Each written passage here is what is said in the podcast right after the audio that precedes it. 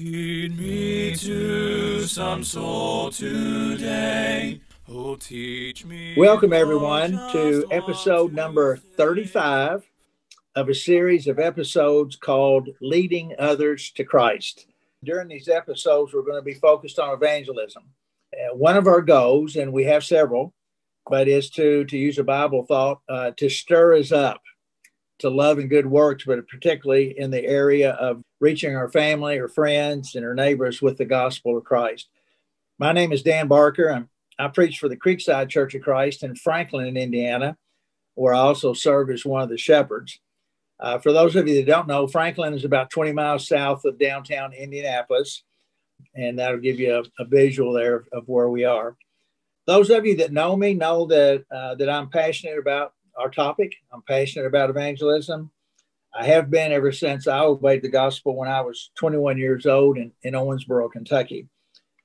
And ever since then, I've been striving to uh, to learn more about this. Uh, and again, to use some Bible phrases, uh, striving to teach others, to sow the seed, to fish, to be a fisher of men and women, uh, to make disciples, to persuade men and women, and, and to teach others to teach. And I've, I've mentioned this, I think, in every episode, but I really like what Paul said to Timothy in 2 Timothy 2 2. And the things you've heard from me among many witnesses, commit these to faithful men, obviously, and women, who will be able to teach others also. And then later on in the chapter, he talks, he uses the phrase uh, that we are to be useful for the master. I really like that. That's that's a that's that's a whole other topic, but it's related to this. But to, to be useful for the master, prepared for every good work.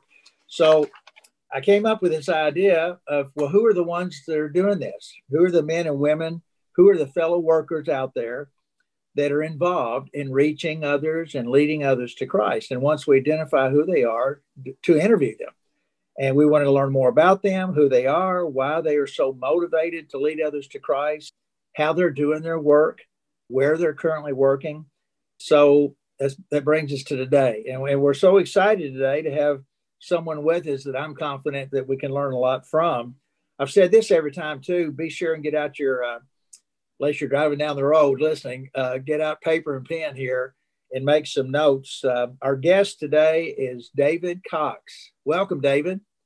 Thank you. Appreciate the opportunity to be on the program with you. Yes, sir. Uh, David and I met oh, a few years ago at the lectures uh, there in Athens, Alabama, the Truth Lectures, and uh, we found out we had several things in common. And uh, but uh, David works with the uh, Market Street Church of Christ there in Athens, and and David, the way we start all of these out to get uh, because there's people out there that that don't know you or that maybe they've heard your name, and I call it the it's like the old elevator pitch, and uh, or a short bio. Would you uh, bring everybody up to speed? Tell us where you were born, uh, maybe how old you were when you obeyed the gospel, and and what you're doing now. Just kind of bring everybody. What, who is David Cox? Okay. well, I was born in Birmingham, Alabama. My father was a preacher and he was preaching at that time in the uh, Fifth Avenue Church in Bessemer years ago. Uh, and then as a boy, we moved to Virginia. Oh, my father preached at West End. Uh, so we lived in Richmond, Virginia for a number of years. Moved back to Alabama when I was in school age. Uh, lived in Russellville, uh, Alabama, which is my father preached there for a number of years while I was through high school. And, and then went to college, uh, went to the University of North Alabama in Florence and graduated there with a degree in management. Started work, uh, moved to Marshall County, Alabama. Was working with a Lee Company. Uh, worked with Intergraph Corporation during the eight years that we were in Marshall County. Uh, married uh, with my wife Carrie. Uh, about the time I moved to Marshall County, and we were members of the North Parkway Church. It was at that time I started preaching. Of course, I was working secular work, preaching uh, on occasions there at the church at North Parkway. Did that for about eight years, bulletin work, going and trying to visit with people. And then I thought, you know, I'm trying to do two things and I can't do effectively anything I really want to do. Opportunity came to uh, go into full time preaching. We moved to Anderson, Alabama, and uh, spent about 13 and a half years in Anderson. That would be about halfway between Athens and Florence, uh, if you're familiar with Alabama and then after that time, uh, Market Street Church was looking for a preacher, so I moved here, and that was in 2008, and been here 12 years. And um, Athens is situated with Interstate 65. Right on the interstate, and um, so I've been here. I preach here for Market Street. I work with church here. I also teach Bible at Athens Bible School. It's a Bible school, and uh, I teach freshman Bible there, and I coach uh, girls basketball there in the school, and so that keeps you uh, busy doing that. But it's a hour in the morning that I have in Bible and chapel with 14, 15 year old children, and uh, a number of them are members of the church, but there are about probably a third or to half that are not. And so there's opportunities to teach there, and it's really an opportunity for us. Well, that's uh, that that's a lot of stuff. You've been a busy guy. Uh, oh, it's life. but it's life. But you know, you, you said well, you you, uh, you were. I got to pick on you a little bit. Uh, you, you said that you were doing too many things and you had to get kind of settled down. And so now you got it settled down. You're uh, preaching and teaching and coaching. you you slowed down a lot, haven't you? Uh, it's just yeah, different.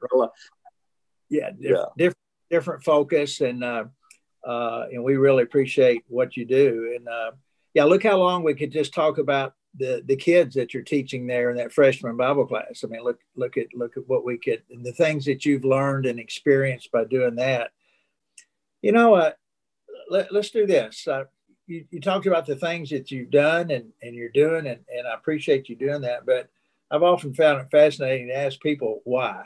Yeah, why, why, why are you doing what you're doing? Why is David Cox so interested in spiritual things? Why is David so motivated to uh, lead others to Christ? Why, David? Well, it's about eternity. There was a guy who asked, he says, a Fortune 500 company at the time. And he asked me, he said, why would you leave a corporation like that to start preaching? And I said, because anybody can go out here and work in a company and work in whatever area. In my area was in uh, reproduction and uh, the corporation there. I said, but anybody can do that job. But their souls are out here. They're going to spend an eternity somewhere. And that's really what's important. You know, pushing computers and making parts and selling computers and the marketing aspect of things. That's that's just life. That's business. Everybody's got to do a job.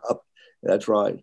But there was something about you know when I'm sitting here and I'm working and I'm going and trying to see people and I'm thinking, well, I've got to go to do this at work, and I'm thinking, man, I need to be busy doing what I can to try to get into the lives of these people. You know, these people need to be seen, and they and it just takes time and and you know working and evangelizing. And I think a lot of that's based on my philosophy, and that is that, you know, people don't really want to know what you know until they know really about how much you care about them. So they're, they're going to have to be, it's got to be a relationship that's built there. And that, that takes some time. I mean, some people come in and every conversion is different, of course, but, but some people come in and, and they're just ready and you teach them. They're just right there ready. But sometimes uh, people are very, very standoffish. They, they kind of, and, and, I see that a lot at this day and time. They don't really want. They want to make sure you're really who you say you are, and you're about what you say you're about, before they really open up to you. And and I think uh, I've seen a lot of that, and but that takes time, and so that's why I would give my life to preaching full time in that endeavor. Well, uh, and we're glad that you uh, that you made that decision. Uh, you know, uh, again, uh, and I told you it would happen this way, the things that you say, but just having the patience uh, to teach others, like you say, everybody's different. Everybody has a different educational level. They're all coming from a different place. They've all had good, bad, and ugly experiences. Mm-hmm. and uh, uh, and here they're now they're sitting down in front of you and me and, and listening again. And that trust factor is just so huge. And it does, uh, and sometimes people think, well, just you know, here's a script, and you just go in and teach this, and and, and every time just go by the script, and uh, when it's done, it's done. But it's not that way, right? You have to, like you say, you have to develop relationships and help understand the people and help help help bring them along. And it's like baby steps, right? That's right. Yeah, that's right. Tell us about. I remember hearing this years ago. Some unique things about it's Limestone County, right? Mm-hmm. Limestone County. See, a lot of people don't know uh, about Alabama, just like they don't know about Indiana or Kentucky, or you know, we know a little bit. But there's some some unique stories about uh, the church in Limestone County. We talked about that a little bit. Share a little bit of that. You know what I'm talking about, I think. Yeah. Whereas Limestone County, the church here at Market Street uh, is one of the older churches. Of course, it began in 1884, the church here in Athens. There are actually some churches in the county that are probably older. Um, some of them are not in existence now. No, it had its ups and downs through the 18 early 1900s. But in 1937, uh, A.J. Rollins moved to the county here to work, and he began work with Market Street. And he was one, he and Irven Lee and Ben Lee Fudge were very instrumental in starting the Athens Bible School. And that was in 1943. But in 1940, Brother Rollins wrote an article about the work in Limestone County. At that time, he said there were 4,000 Christians in Limestone County. And at that time, the population of Limestone County was 16,000 people. That meant 25% of the people in the county in 1940 were members of the church. And of course, this was done because of tent meetings and, and just a lot of evangelistic work that was being done in the county. Of course, as work goes, you know, populations grow and churches decline. And so today it's not, I wish it was still 25%, but the county now is about a population of 100,000.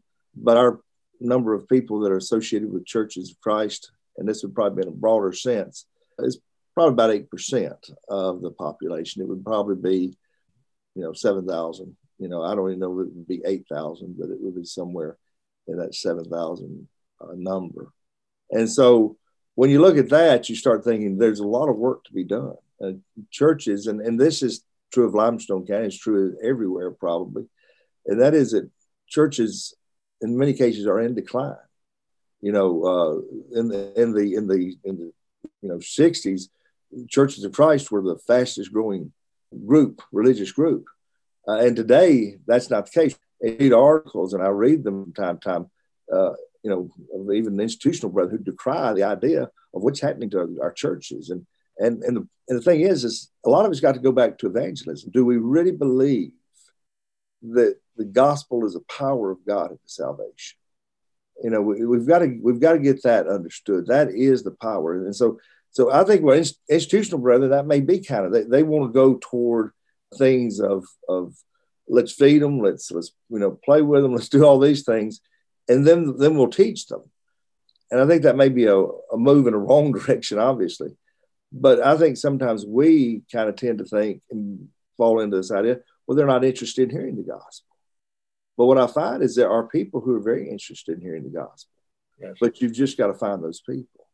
Well, I was reading an article the other day, and uh, I can't remember. Uh, somebody sent it to me, and uh, I can't remember. Uh, shouldn't even bring it up since I can't remember who wrote it. But um, but it was actually it was kind of a uh, interesting. It got my attention because it was a fellow that was bemoaning the fact, if that's the right way to say it, or he would. It was something. The title it was something that he longed for the Church of Christ of his youth and this was an older fellow, then he was he was thinking back about during those times when when so much activity was going on and so much growth, and he that's he was that's where he was just kind of like what's happened here. There's uh, so I just thought that was interesting where he's saying I, he was longing for the church of his youth. So it kind of goes along with a little bit of what the story that you're telling there about but yeah, if you took the if you had a hundred thousand and eight thousand are Christians, that's like ninety two. I'm not a good math person. Ninety two percent uh, are not Christians, right? That's right. That's right. Yes. Yeah. So I mean, look at the you know you say well, there's no opportunity. You go, come on. It's like look, uh, there's all they're everywhere, right? There's people to teach everywhere. Yeah, and and and that's one of the reasons I wanted to do this, David, is that uh, I've seen that. I'm 74, and I've seen a lot of changes in the, in the church since I became a Christian. As I said, when I was 21, and uh, and then you know I've lived in different parts of the country, like you have, and and the church is different in different areas. Uh, interviews that we've done, I've interviewed people from that are working in New York, in the state of Washington, in California, Florida, Tennessee, Georgia, North, South Carolina, and there's the church is the same, obviously, but the environment where the work's being done is is uh, in some cases uh, dramatically different and so i'm finding that interesting. So the things that you would run into there in athens or i would run into here in franklin indiana uh, would be totally different than what's going on in uh, harlem new york or in, in los angeles california and uh, the backgrounds and all the experiences. But you know the uh, it's it, again a reason why I want to do this is why why is this going why are churches declining? Uh, why are churches closing their doors? Why are people not being taught?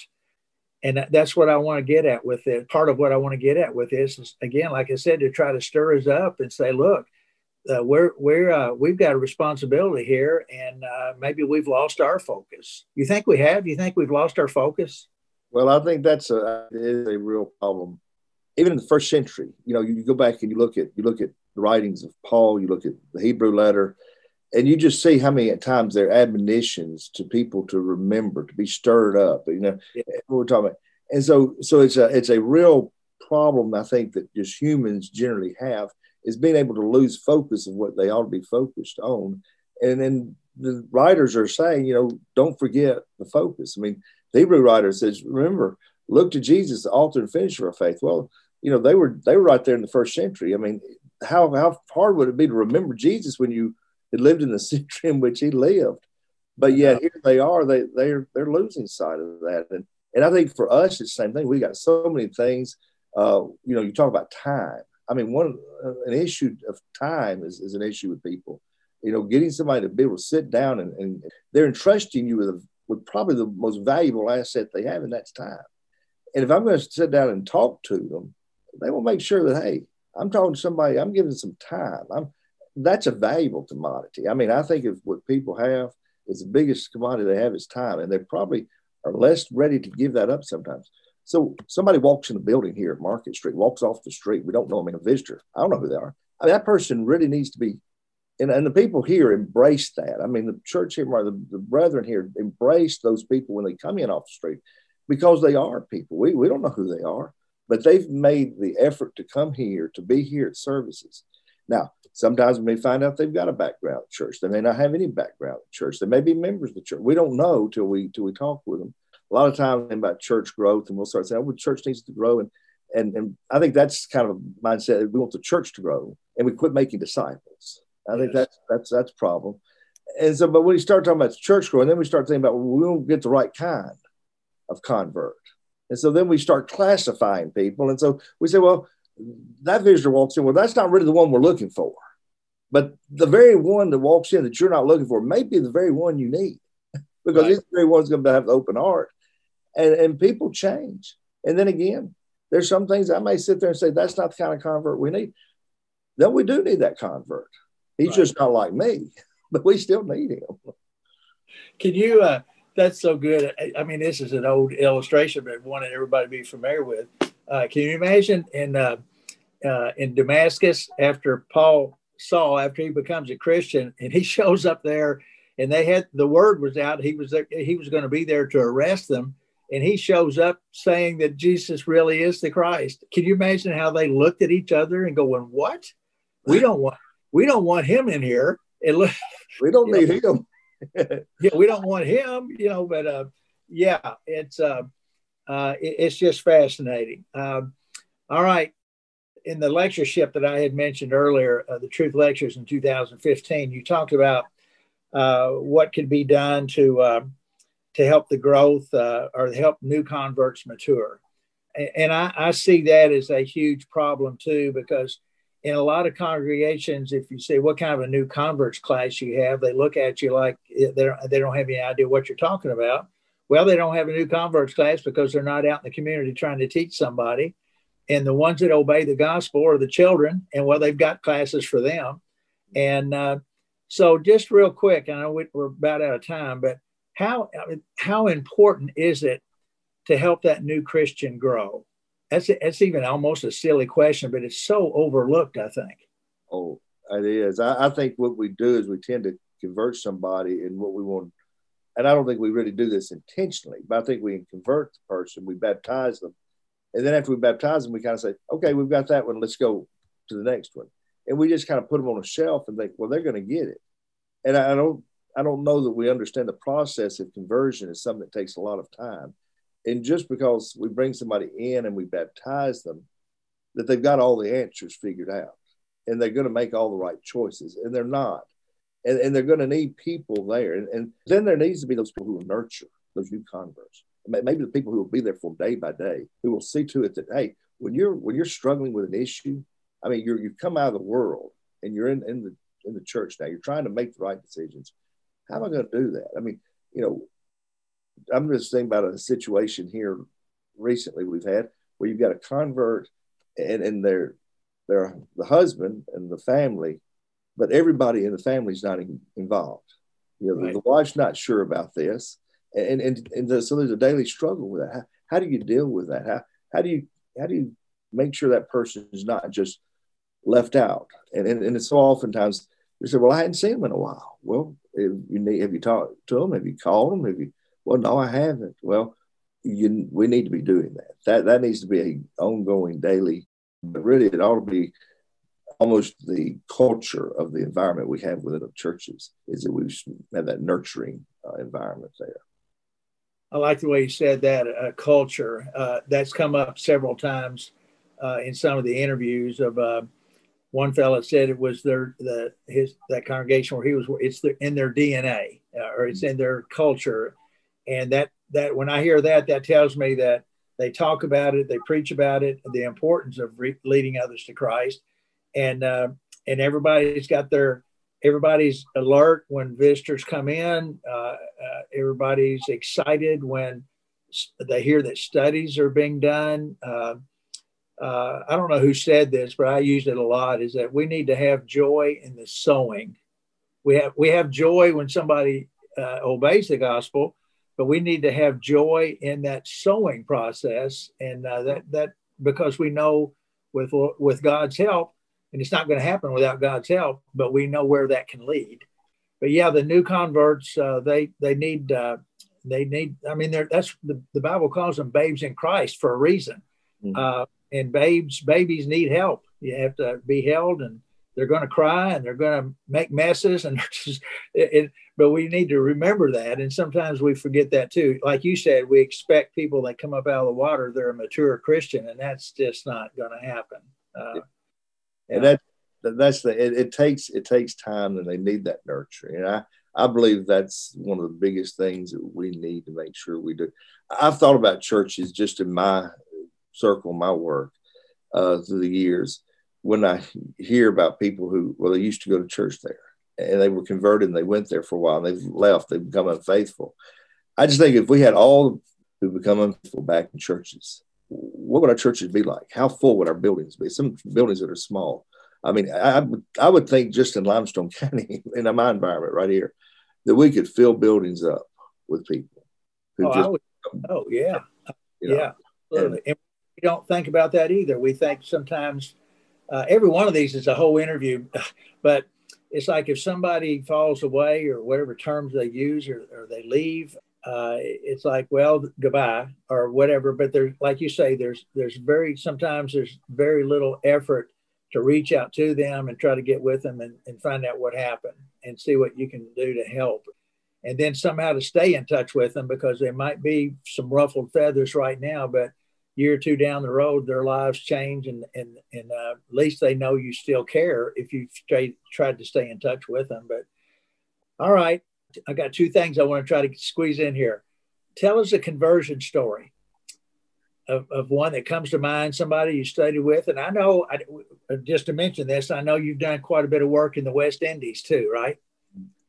Um, uh, yeah, I've, I've done in Barbados and Grenada. And uh, uh, well, there's one recently that was there. There was a, a young man in the uh, in uh, Grenada who uh, he come in contact with a church there that I've worked with it would be a um, he would be a member of the International Church of Christ, and um, he came in contact and began studies. And so uh, during the pandemic, preacher told me about this and said, "I want you to join in on our studies." So so I did, and so we studied together and had some Zoom sessions, and um, those all went well. And uh, of course, then he got his girlfriend, his fiance. She'd never been obedient gospel. She'd never been involved in the church at all. Course, he having the international church background was a little different uh, too. But of course, they've gone far field uh, from truth, and he understood that. He understood there was a difference, although there were similarities. He felt like, but he always told us in, in studies afterwards. I was talking with a preacher there, and he said, uh, he said it was always the idea of when I would ask a question. He said, Your brother Cox would always go back to the Bible. Your answers would always go back to the Bible and, I, I've and I've thought about that. Now his story is interesting because he he came out of that background, and what was he going to do? I mean, a lot of people say, "Well, he's already been baptized," he's and he had, but when he decided he was going to be a part of the church, he told the preacher that he said, "I want to make this a new start." He said, "I want to make sure I'm doing what's right." He said, "The guy who baptized me, what I do?" He said, "I just immediately followed him because he took off with the National Church Christ, so I did too." He said, I wasn't really following the Bible. I was following a man. He said, I want to go back to the Bible. And so, so I think he was impressed with that. I think his girlfriend uh, was impressed with that. Then I think of other, you know, environments. I've, I'm thinking of one uh, lady, a young lady that we had that was married a member of the church where I was at. She came, she was visiting. We were trying to have studies with her. She, she had some surgery on her mouth and couldn't talk for a while. So one day I told her, I said, uh, I want to come over and talk to you. And so she said, sure. And I went over, I talked to her, and I said, uh, I just would like for you to tell me about your conversion. I said, because I mean, she'd been coming for a while. She was a member of the denomination.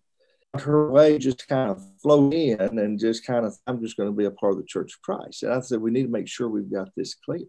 And so she'd been coming for a little while with him, and we talked some. And I said, I just want you to tell me about when, when you obeyed the gospel, you know when you were a young lady. And so she started telling me all about her conversion experience. And um, of course, she went through it, and I was just sitting there listening. And um, when she told about how she was, you know, went up and they prayed for her, and then they baptized her. And this was, and I, and I just said, Was it the same day? And she said, No, it was the next week. And I didn't say a word. I just sat there for a minute while she thought. She says, I know I should have been baptized immediately. I should have been baptized then. I said, So so what was your condition between the time that you went forward and they prayed for you and said you were saved and you were baptized? And why were you baptized? And she sat there and she said, I was baptized to join the church. I said, So what about your sins? She said, I had my sins still with me. I think, you know, the fact is, is that that's a that's a case in point again of of of patience and teaching. Yeah. And sometimes that's the hardest thing to do because you know what we want to do is I want to sit there and say, you know, you're lost. You know, I, I could have told her that six months before. You're, you're in a situation that's not right. But I've, she's got to come to see that. She, she's grown up, her family environment was such. And actually, when she came, there was a prejudice against the church in her family and I knew we were dealing with some prejudice. And, and, and in that case, I'm sitting there thinking, what do you do? How, how hard do you push this? And I thought, I believe she's going to have to see it on her own. And, and she did. She she that that very. I mean, it was just immediately. She said, "I need to be baptized." I said, "We can do it right now." She said, "Okay, let's go." And so she went over the phone, called her mother and daddy, and said, "I'm going up to church. We're gonna. I'm going to be baptized. If y'all want to be there, y'all can come." And I thought, what a step yeah. for her to do that, knowing the background with her family. And I and I and I think about that, and I you know every I mean I can just go through their, their other stories. Every conversion has their stories, but but that was one to me that just when we when we've been talking about the idea of conversion taking time and patience, that's one that I just think about a lot. But I mean, here that is 20 years ago. Now it's been doing and here she is just faithful today serving you know i think that's what you have to do. And she had that family the nurturing background that was there with her to uh, help her through that too. Well thanks for sharing that. And uh, one last thing I, I, I always close every one of them out with one thing. Somebody's listening to this and they realize that that they have lost their focus and they need to get involved again and get engaged, uh, uh, in this whole process. If somebody approached you and said, David, what do I need? What's one thing? There's more than one thing, but what's one thing that I need to do or one thing I need to learn how to do to lead others to Christ? What would you say? Look for the opportunities in front of you. Look for the opportunities in front of you. There are opportunities out there every day. They're not always going to be the same time, same place. But don't go through your life and then say, oh, there was an opportunity back there. See the opportunities when they're there. Begin to be observant. There are things that happen in life, and, and, and you're sitting in a hospital, you're sitting in a doctor's office, you're sitting at the ball field, you're sitting around, but there, there are people that are sitting there and they're, and, they're, and they're talking about something. They bring up something. Don't be afraid to stop and say, well, you know what? It really helps me when I go to Bible class. Don't, you know, bring up God. Uh, you know, somebody struggling with the children and say, "Man, I tell you what," I said, "I've had I've had the same struggle with my children, but you know what? I tell you what, the Bible classes really have a whole lot. You know, turn their attention and and and see if you can open up that avenue. Uh, I think we just kind of sit there and say, "Yeah, my kids are misbehaving; they're bad," and then we say, "Yeah, I tell you what, kids are bad," and, and we just kind of jump into that category, and we really forget if they weren't being instructed and and they should go. And and I think that's something we need to say. So. That's good. That's good. Well, listen, brother. Thank you again. It's great to see you, and uh, it's good because I know you now better than I did from this that first little time we met and talked. But uh, really appreciate the work that you're doing and keep it up. And uh, and uh, what's your wife's name? My wife is Carrie. Uh, my Carrie. wife, Carrie, and I have two sons, Tyler and Hunter. Both of them are married and uh, so I've got two daughters now too. So. Well, good, good. Well, I know, uh, uh, and everybody that's involved in leading others to Christ, there's a reason it's called personal work because it is work and it does take a lot of time. But the the the spouse and the kids and the, they all have to understand that because they're a big part of the whole process as well. So uh, just uh, keep up the good work that you guys are doing there in Athens, and uh, uh Lord willing, we'll see you again soon. So thanks again, David. I appreciate it. Enjoy being with you. Appreciate your work. Thank you. God bless you. Bless you. Melt my heart and fill my life. Give me one soul today.